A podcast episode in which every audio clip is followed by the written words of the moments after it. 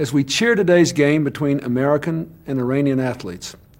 I hope it can be another step toward ending the estrangement between our nations. Tan serio como se preparan las canchas, tan serio como se prepara la organización, también creo que es serio el trabajo que ha hecho usted con el equipo. O que é certo é que isto não convém a ninguém e eu penso que tem que existir o diálogo entre os jogadores e a Federação para isto ficar ultrapassado para bem de todos. É tudo.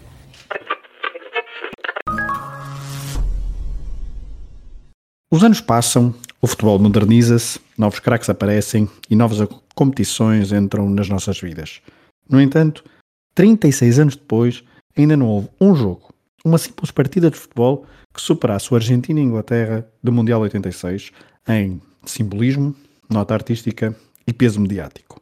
Quem viu em direto ou quem era vivo na altura recorda-se muito bem do impacto daquele jogo e daqueles golos. Quem nasceu depois dificilmente não falará deste jogo como o jogo dos jogos. A história da partida daqueles golos e dos seus protagonistas é sempre é bastante conhecida, super conhecida. E a morte de Maradona em 2020 veio reforçar ainda mais a memória coletiva em torno deste jogo dos quartos de final do Mundial de 1986.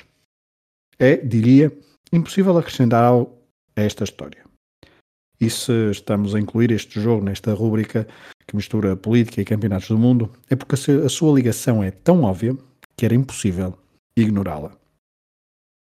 Nunca fiz nenhum estudo sociológico sobre isto, mas tenho a forte convicção que a maioria das pessoas, mais ou menos apaixonadas por futebol, se lhe perguntarem pela Guerra das Malvinas ou a Guerra das Falkland, irá referir Maradona e o jogo no Azteca.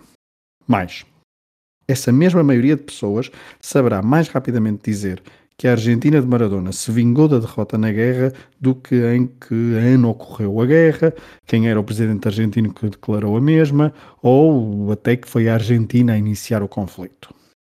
Aliás, vou ainda mais longe. Se não tem havido o Argentina e Inglaterra em 1986, provavelmente hoje não se falaria tanto deste conflito que opôs ingleses e argentinos. Estarei a exagerar? Estarei demasiado inebriado pela magia deste jogo e pelo futebol em geral? É bem capaz. Mas isso agora não interessa nada. Interessa sim contar aquilo que todos nós sabemos.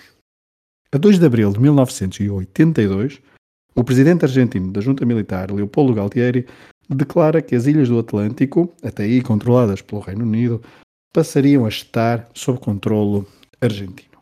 A ditadura militar precisava de um gesto nacionalista desta envergadura para que a população ignorasse os graves problemas sociais e económicos que a sociedade argentina vivia no início da década de 80.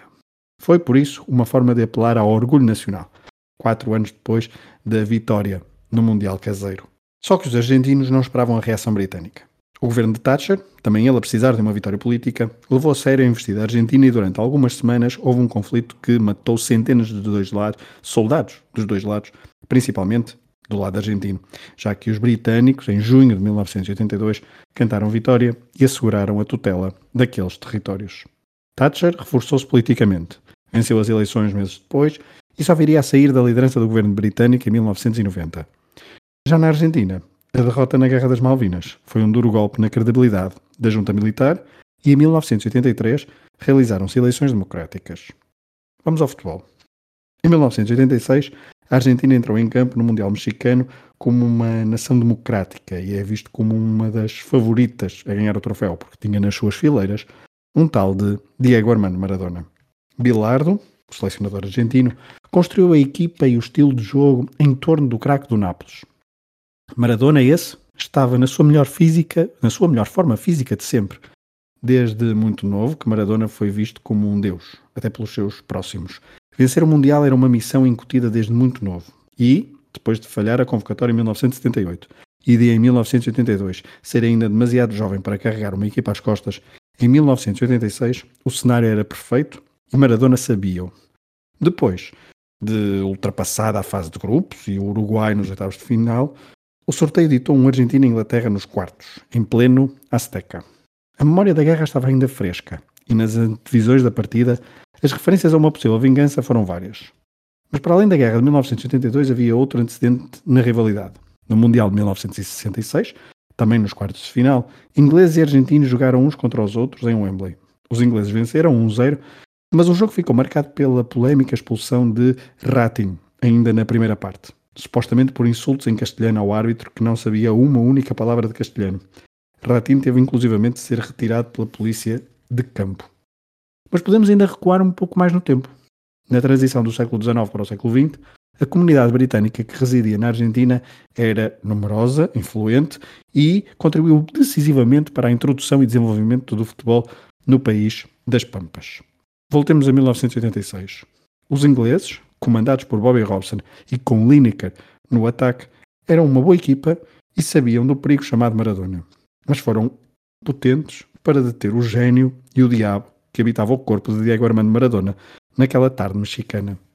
Citemos Maradona na sua autobiografia sobre a forma como encarou este jogo e sobre o sentimento de vingança que pairava do lado argentino.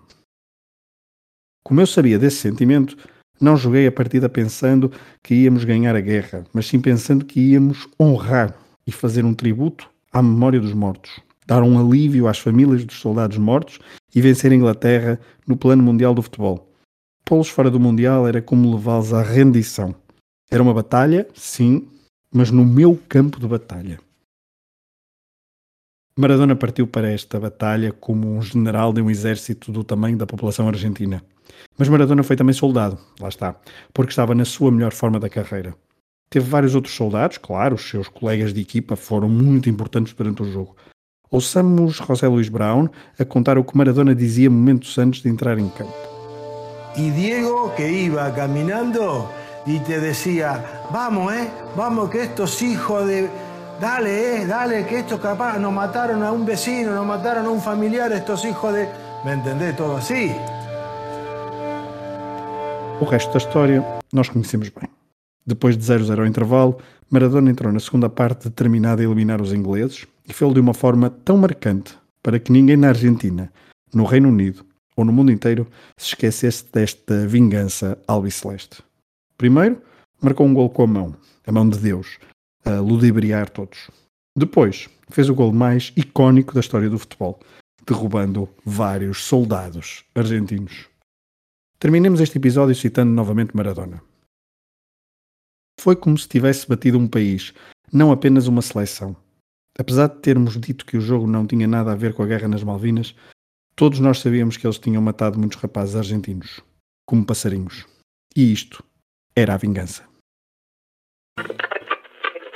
As we cheer today's game between American and Iranian athletes, I hope it can be another step toward ending the estrangement between our nations. Tan serio como se preparan las canchas, tan serio como se prepara la organización, también creo que es serio el trabajo que ha hecho usted con el equipo. O que é certo é que isto não convém a ninguém e eu penso que tem que existir o diálogo entre os jogadores e a Federação para isto ficar ultrapassado para bem de todos. É tudo.